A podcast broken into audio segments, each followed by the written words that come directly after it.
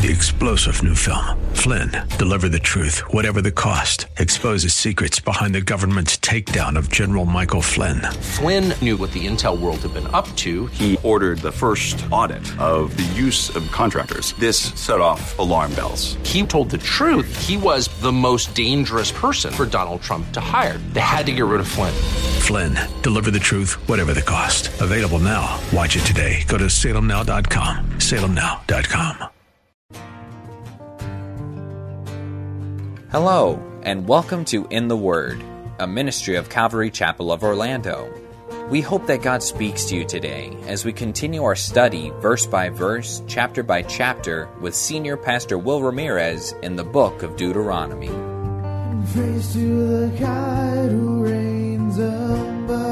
God has been addressing the nation of Israel before they enter to conquer the Promised Land. God, speaking through Moses, reminded the people that they were to love the Lord their God with all their heart, with all their soul, and with all their strength. They were to not forget God's civil and ceremonial laws when dwelling in the land.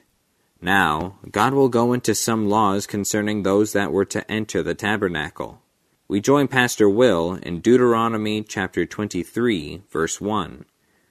Remember, the whole theme of the book of Deuteronomy is loving God supremely.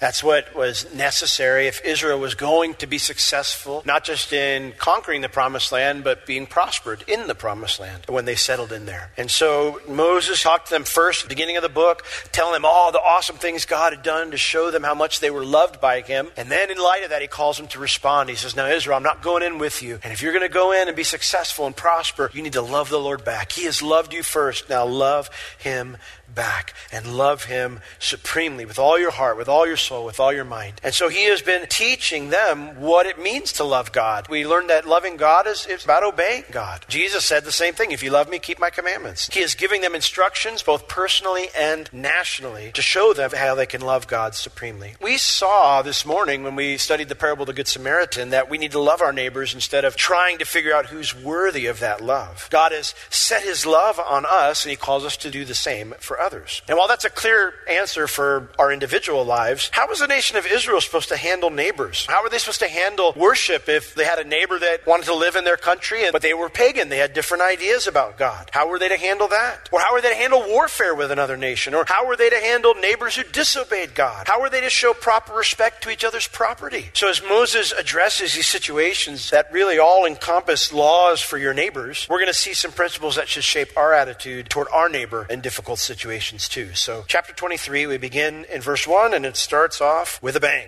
He that is wounded in the stones or has his privy members cut off shall not enter into the congregation of the Lord. So we checked everyone before they came in today. We start off, and it's actually the first six verses cover who is not allowed to come into the tabernacle to worship. And it starts off by saying an, an, emasculated man. Wounded in the stones means someone who's had their genitals either crushed by choice, that would be like a eunuch. You know, you think you got to work hard for that promotion? This would be someone who wanted that close position with a king, a trusted advisor, a trusted individual. You have to realize it's a little bit different today than it was back then. Back then, everything was about succession. You know, you always wanted to pass it on to your kids. And so anyone who had children who was a close close advisor was always a threat to you if you were a ruler. The closest advisors were almost always made eunuchs. It's like we don't know if Daniel was made a eunuch, but it's very unlikely that he wasn't because to be that close to King Nebuchadnezzar means they probably put him through that process because you didn't want anyone thinking, yeah, I can take over this kingdom and then pass it on to my son who pass it on to his son. It was just a way that they felt things were secure. They couldn't be bribed with leadership or future positions because you've already taken away the ability to pass it on to anyone else. And so the idea here is that if someone has done that, whether by choice or just happened by chance, they would not be able to enter the congregation of the Lord. You know, if they had castrated themselves, they could not enter into the tabernacle. The phrase shall not enter is emphatic in the Hebrew, which means they can never enter into the tabernacle. To enter into the tabernacle, of course, it refers to worship. The idea of, of coming close to the Lord's presence. Now, why would that be an issue? Why would that be a problem? Well, the concept is that this person is barred from fellowshipping with the Lord because the message of the old covenant is that God is perfect, God is holy, and if you are not perfect and holy, you need to stay away for your own safety. And all imperfections. If you were sick, you couldn't come to the tabernacle. Because the idea there is that that was never part of God's original plan. Sickness, disease, all of that was never part of God's original plan. When people bring up the question, are people sick because of sin? Yeah, the answer is yes. Now, usually when people mean that, is they are they sick because of their specific sin? Like, is God judging them or punishing them? No, I mean, God does do that sometimes where He's disciplining someone, or sometimes He's brought judgment and they become ill because of their rebellion or their stubbornness or their sin. Yes, that can happen. I had a crazy question. A young person asked me, a really young person asked me, how you get AIDS. And I was like, ask your mom and dad. Why are you asking me? I'm not answering that. But I thought to myself, generally, the only way you get that is by doing something you shouldn't be doing with someone you shouldn't be doing it with. So the idea behind these things is yes, all of it is a result of sin somehow. Even if God's not judging me or dealing with me or disciplining me, we live in a fallen world. God didn't design this world to have sickness and pain and sorrow. He didn't design it that way. None of that, that was a reflection of this world, could enter a place that was supposed to emulate the Holy of Holies in heaven. It was supposed to emulate the very throne of God. Remember how Isaiah responded when he had the vision of the Lord? He said, I saw the Lord, and his train filled the temple, and the angels are crying, Holy, holy, holy is the Lord God Almighty, who was and is and is to come. They're crying out his holiness, and what does Jeremiah say? I'm a dead man. Woe is me. Disaster is coming to me. I am undone, for I'm a man of unclean lips. But also, what was his problem? Amidst a people of unclean lips. Even if I wasn't a man of unclean lips, I've been defiled by my people. We just don't fully understand just how holy God is. And so any imperfection could not come to the tabernacle. As we studied through Leviticus and through Exodus, that's why the high priest had to wear all these special things. Because when God looked at him, he would see the mitre that said holiness unto the Lord, the turban that would have the plate that said holiness unto the Lord. He would see the breastplate that had been sprinkled and spattered with, you know, the blood of atonement. He would see all these things that would cover the high priest's sin and take away any defilement that came from interacting with a sinful people. We just don't realize how holy God is. People sometimes mention to me and they say, I just don't understand hell. I don't get it. And, and I say, you probably don't understand it or have a hard time comprehending hell because you don't comprehend God's holiness. If we understood fully how holy God was, we would probably think God should probably do something worse than hell. The idea here is God is holy. You need to stay away for your own safety. God doesn't hate people who this has happened to. But the idea here is that there's a taint there that the Lord's saying, you can't come close to me. Otherwise, it's an imperfection. This is a place that's supposed to reflect perfection. And so they had to stay away. It doesn't mean they couldn't worship the Lord. It doesn't mean they couldn't have a relationship with the Lord. But they had to stay away from the tabernacle for their own safety. The second group who was not allowed to come into the tabernacle was someone who was born illegitimately. It says, the King James, a bastard shall not enter into the congregation of the the Lord. Even to his tenth generation shall he not enter into the congregation of the Lord. The word here means one who is born of a forbidden relationship or a forbidden marriage. So it refers to both someone who's born out of wedlock, someone who'd be born out of incest, someone who where they had one parent who is not a Jew, where one was a Jew and one was a pagan. All of those would be debarred from coming to the tabernacle. And again, because they were the byproduct or they were something that came about from something that was not the way God designed it to be.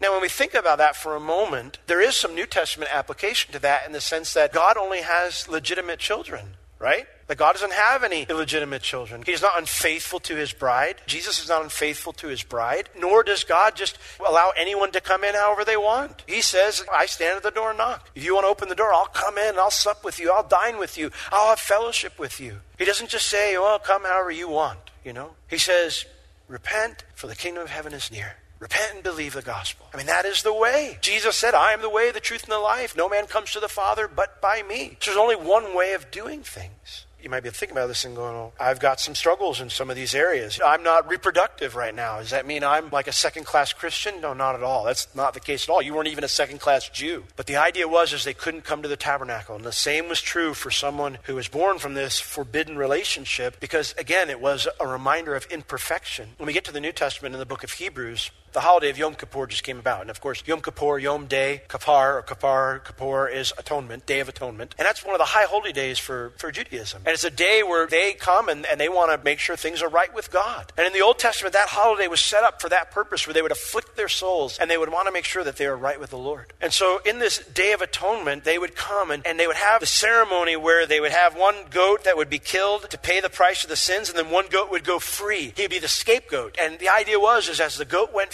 God had forgiven our sins and set us free. And that's a beautiful thing, right? But guess what happened the next day? You would start ticking the calendar again because you would know you were going to blow it again and you'd have to do the Day of Atonement all over again. And you do it every year, every year, every year. And Hebrews 10 talks about that. How if the blood of animals could cleanse our sin, could wash away our sin, our consciences would be clean and we wouldn't need to do the Day of Atonement over and over again. We wouldn't need to bring these sacrifices over and over again. Those were reminders, in fact. They would come again and there'd be a reminder that I'm going to be here again next year because I know I'm going to blow it again next year and I need to take care of that. The beautiful thing about the cross is that we just apply apply the blood every time. I don't have to have new sacrifices before God. I don't have to come with this guilty conscience going, God, I, I know I'm saved, but I blew it again, and I don't even know if you love me or if you'll accept me. I could come because Jesus' sacrifice does give me a clean conscience. Amen? So the idea here is there could be nothing that reminded of imperfection because they already had enough of those reminders. And so God could not be reminded of imperfection because God would have to judge that imperfection. Verse 3 The others who were not allowed was a Moabite or an Ammonite. This is an Ammonite or a Moabite. They shall not enter into the congregation of the Lord. Even to the tenth generation shall they not enter into the congregation of the Lord forever. The phrase tenth generation is a Hebrew idiom for forever. The idea is under the tenth generation. You can't even imagine that. You could never live to that. And so the idea is that it's just that's how it goes. And why was it? Well, it says, because they met you not with bread and with water in the way when you came forth out of Egypt, and because they hired against you Balaam, the son of Beor of Pethor of Mesopotamia, to curse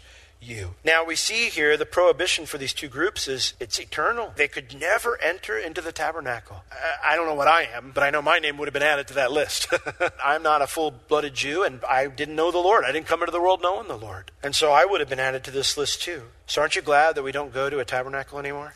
We go right to the Father through Christ, and we can be accepted no matter what our background is. The phrase here, because they met you not with bread and water in the way, when they left Egypt, the Lord says, The reason I am keeping these people from my tabernacle is because they wanted to subdue or conquer you. God is so harsh with these two nations because the last time Israel fellowshipped with them, what happened? Last time Israel brought them in, allowed them to do whatever they wanted to do, and gave them equal access, what happened? Well, remember they sent all the girls into the camp, and they invited the girls, invited the boys to come into the Baal worship temple, and they ended up having all these sexual rites and, and gross activities that they did that defiled themselves and blasphemed the Lord. See, the Moabites, through Balaam's urging, tricked Israel. Since God wouldn't judge them, since God wouldn't let Balaam curse the people of Israel, Balaam said, Listen, I can't curse them, but if you get them to sin, God will deal with them. And so, because they tricked Israel, they, they led them astray. God says, you know what, those folks, you cannot have any tolerance for that. You know, the Bible says that when we have someone who's here who's spreading heresy, you know, leading people astray, it says you're supposed to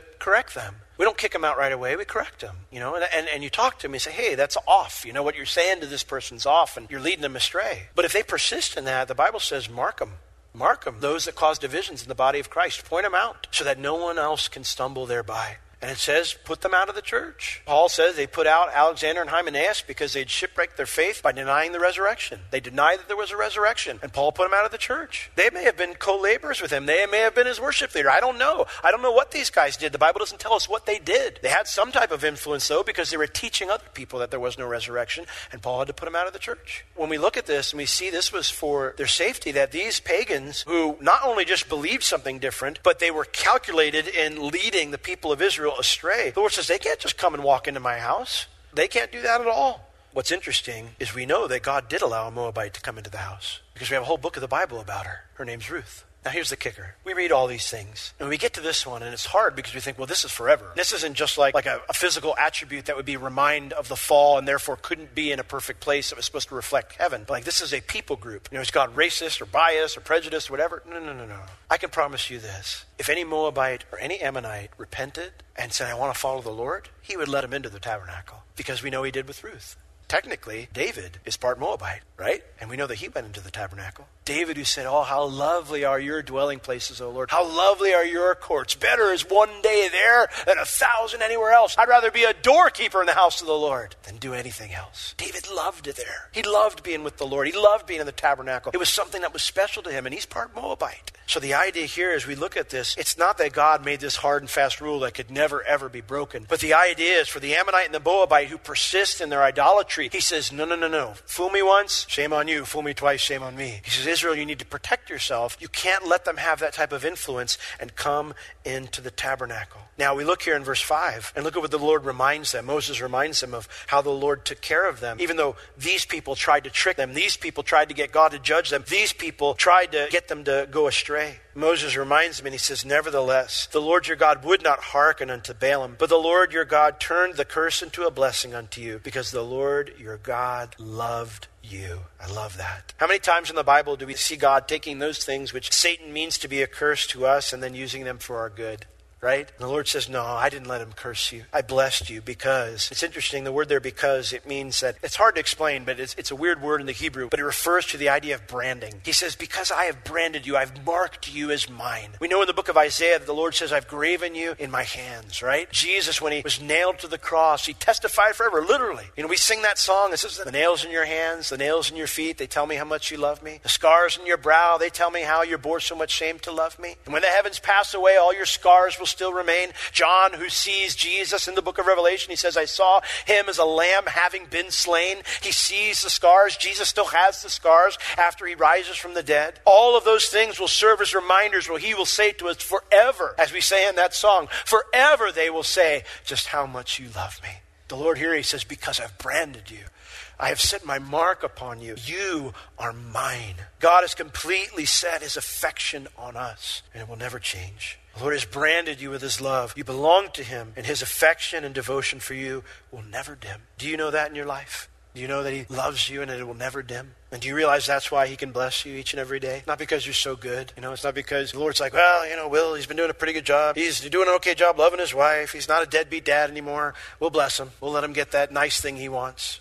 The Lord, He loves us, and that's why He blesses us, just like He did with Israel. Now, the severity of this prohibition, the Lord says, You shall not seek their peace nor their prosperity all your days forever. It means you shall not make treaties with them. Don't enter into any agreements with them forever. You know, you are perpetually on guard with these people groups because they tried to trick you. Now, can I tell you something? People, a lot of times when I'm doing counseling, whether it's with kids and their parents, if they've got some conflict there, or it's a married couple, they've got some conflict there, when there's been a failure, moral failure in some way, or trust broken, the person will frequently say over time as we're trying to work through things, and they say, Well, they just don't trust me anymore. And I have to look at them and say, You know, forgiveness is something that God commands us all to give. We don't have an option to not forgive. I said, We don't earn forgiveness. I said, But trust is something you earn. Trust isn't something given freely, trust is something you earn. And if you've violated trust, you have to earn it back. You know, I have had times when I've violated trust with my kids, or I've lost my temper, or I've been unkind to them, and I, have had to earn that back. There are times when my kids will, because I'm an intense individual, and I it's been a while since I've lost my temper at them. You can ask my wife; she'll let you know the last time. I know when I've been doing it a little bit because they'll flinch when you kind of raise your voice. I think there's no more discouraging thing to see my own child flinch when I get excited about something or I get kind of emotional about something because I think I've I've done that. I've broken trust somehow. You know, and I, and I have to go to them and say, listen, I, am sorry. I, I, broke trust with you, and I need you to forgive me. I don't, I don't want you to ever be scared of daddy. They shouldn't be. Well, let me rephrase that. They should be, but not, you know what I'm talking about. Trust is something you earn. And sometimes some decisions you make take a long time to earn that trust back. So be careful with the decisions you make. These guys deceived the nation of Israel to the point where they were trying to wipe them out, pretending to be friends.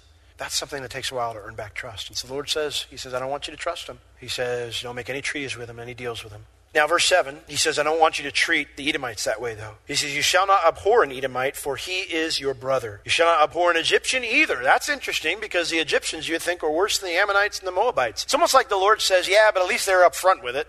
The Lord actually tells us why here. He says, Because you were a stranger in his land. Just as trust broken, especially if it's a heavy violation of trust, takes a long time to earn back when you have been faithful to help somebody out, that trust goes a long way, doesn't it? When someone's really been good to you and helped you out, even though Egypt enslaved Israel later on, they were good to Jacob, they were good to his family, and for successive generations until that Pharaoh died, Egypt blessed the people of Israel. And God remembered that, even though later on they mistreated them. And so the Lord says for them, He says, I don't want you to hate them. I don't want you to. The word there, abhor, it means to behave in a way that you distance yourself from them. He says, I don't want you to treat them like that. And he says, the children that are begotten, verse 8 of them, they can enter into the congregation of the Lord in their third generation when they've proven it over less time. You know, they don't need as long of a time to prove that trust. They can't come in right away because they come from a pagan background, but eventually they can come into my tabernacle. They can be just like a Jew and worship me there, bring offerings there, and come to my presence.